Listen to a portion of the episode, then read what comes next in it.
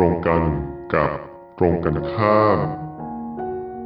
ผู้คนส่วนหนึ่งเห็นตรงกันว่าเขาต้องการประสบความสำเร็จ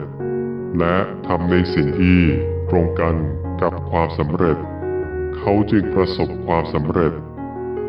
ผู้คนอีกส่วนหนึ่งเห็นตรงกันว่าเขาต้องการประสบความสำเร็จ แต่